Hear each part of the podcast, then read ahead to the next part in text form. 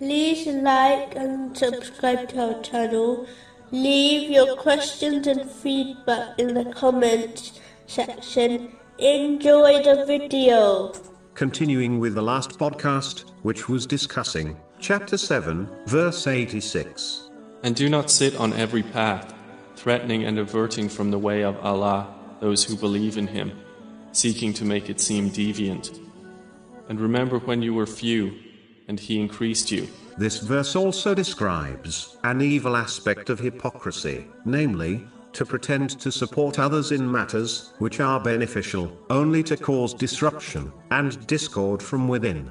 A Muslim should always support what is right and beneficial, irrespective of who is involved or organizing it, and never strive against it in any way, whether this is externally, by openly rejecting it, and unconstructively criticizing it, or internally, by pretending to support the project, but secretly plotting against it, and putting people off, who are part of it, through their negativity. If a Muslim cannot honestly take part and aid in things which are good, the least they can do is not oppose it, either externally or internally. It is important to note that those who plot evil things will be encompassed by its evil consequences, even if this punishment is delayed and not obvious to them. Chapter 35, verse 43.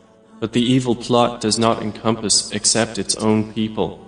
The three aspects of true gratitude, which must be acted on, are to internally acknowledge Allah, the Exalted, as the sole creator and provider of all blessings. The next aspect is to praise Allah, the Exalted, via the tongue. And the final and highest aspect is to practically show gratitude through one's actions by using each blessing as prescribed by Islam in order to please Allah, the Exalted. Chapter 14, verse 7. If you are grateful, I will surely increase you in favor. As true gratitude leads to an increase in blessings, Muslims should fear that showing ingratitude may cause the blessings they possess to either be taken away from them, or they may be used against them by becoming a burden and a curse for them in both worlds. It is important to note, even if a Muslim behaves in this manner, they will still face tests and difficulties, as this is guaranteed.